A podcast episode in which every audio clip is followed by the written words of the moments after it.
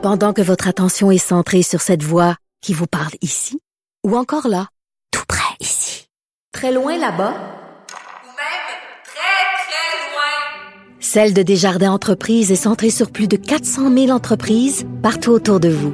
Depuis plus de 120 ans, nos équipes dédiées accompagnent les entrepreneurs d'ici à chaque étape pour qu'ils puissent rester centrés sur ce qui compte, la croissance de leur entreprise.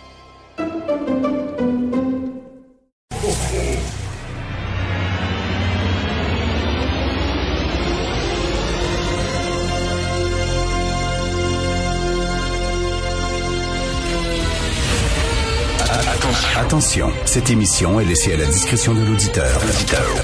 Les propos et les opinions tenues lors des deux prochaines heures peuvent choquer. Peuvent choquer. Oreilles sensibles s'abstenir. Richard Martineau. Martino. Un animateur pas comme les autres. Richard Martineau. Cube Radio.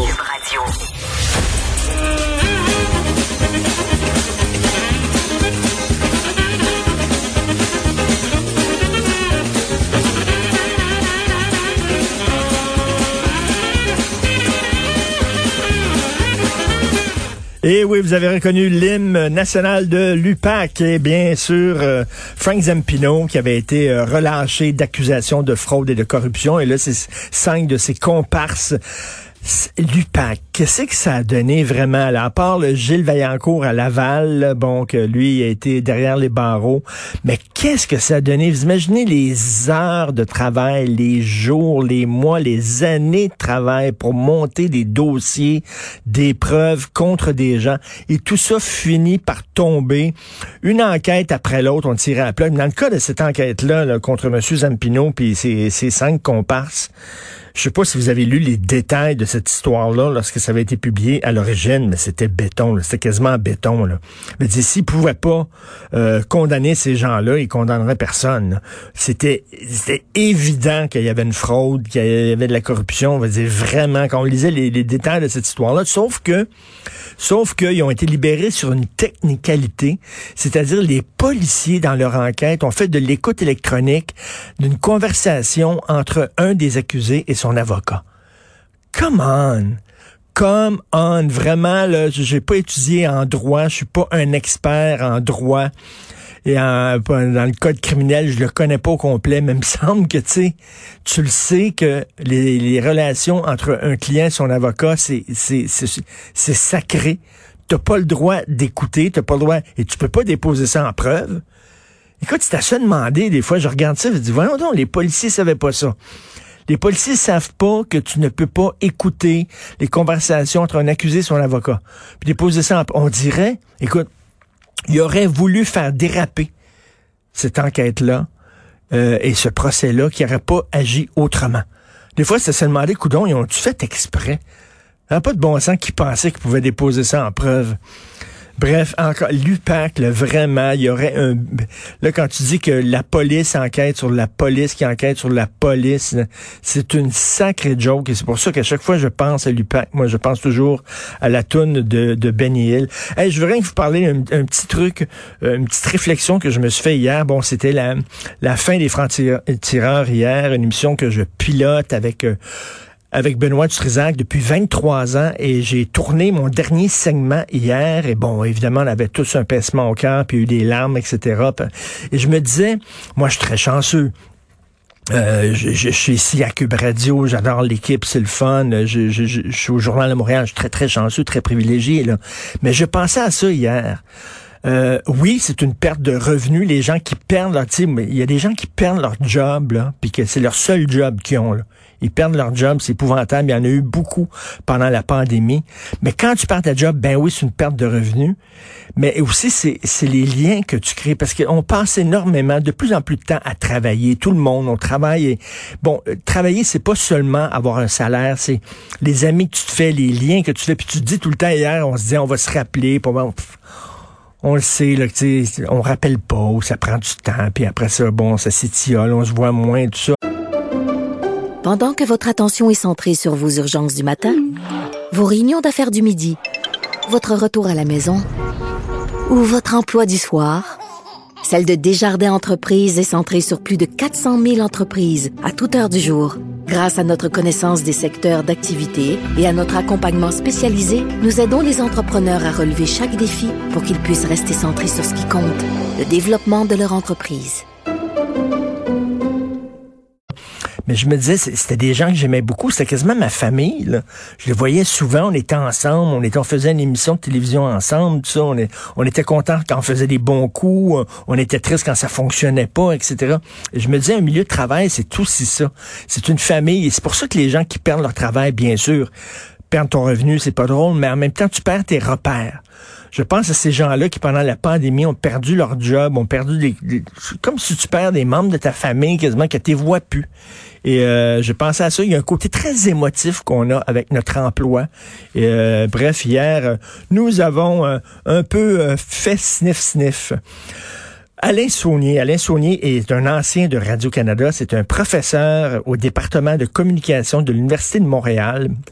C'est lui qui dirigeait le, service français d'information à Radio-Canada.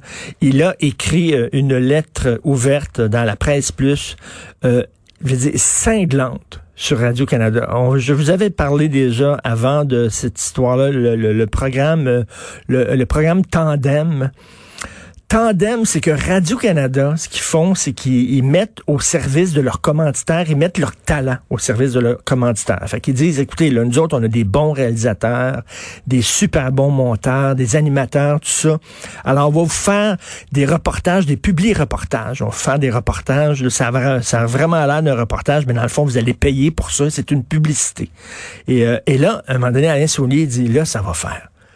Là, ça va faire Radio-Canada d'essayer d'aller chercher de l'argent partout. Parce que, bon, au privé, il y en a des publics reportages. Vous, ouvrez le journal à Montréal, vous allez en trouver sur le site du journal à Montréal, le site Internet, vous allez voir des publics reportages qui sont présentés tels quels. Mais c'est une entreprise privée. Et je reviens là-dessus parce que les gens ont de la difficulté à faire la, différence entre privé et public. Radio-Canada, on donne un milliard, je sais pas, c'est 200 ou 300 millions, là, un milliard 300 millions par année pour que Radio-Canada n'ait pas à participer à la course au code d'écoute, pour que Radio-Canada puisse offrir un complément d'information, une programmation différente. Tu sais, t'es censé, le, quand tu ouvres ta télévision, puis tu tombes sur Radio-Canada, tu tombes sur Télé-Québec, tu vois que c'est différent que, par exemple, euh, euh Nouveau ou, euh, TVA. Ah, bon, tu vois que c'est différent. C'est une autre programmation. Là, il dit, euh, écoute, de plus en plus, ça ressemble au privé. Et là, à un moment donné, ça fait là, essayer de chercher de l'argent à droite et à gauche. Et Alain Saunier dit, on devrait tirer à plug plus de publicité à Radio-Canada. Il y en a pas à Télé-Québec. Euh, de la pub. Euh, veut dire, y a, peut-être il y en a, mais très peu. Euh, à la BBC, il n'y en a pas du tout. À la télévision britannique publique, il n'y a pas de publicité.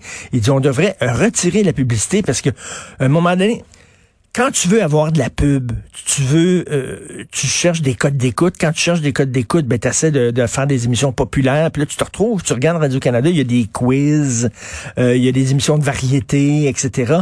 Et la programmation ressemble de plus en plus à une programmation de services privés. Et là, ils disent, on devrait tirer à plug sur la publicité à Radio Canada, arrêter ces affaires-là comme le programme Tandem. La télévision publique n'a pas à vendre ses services à des commanditaires pour essayer de faire du fric. Ils n'ont pas déjà assez d'argent, eux autres. 1 milliard, 200 millions, 300 millions. On parle de la crise des médias. Il n'y a pas de crise des médias du tout. Radio-Canada, ils connaissent pas ça. Ils viennent de se faire construire là, euh, un nouveau quartier général magnifique, tout en verre. C'est super beau. Et, euh, la crise des médias, eux autres, il n'y en a pas. Ils sont morts de rire. Ils vont chercher de l'argent à gauche et à droite.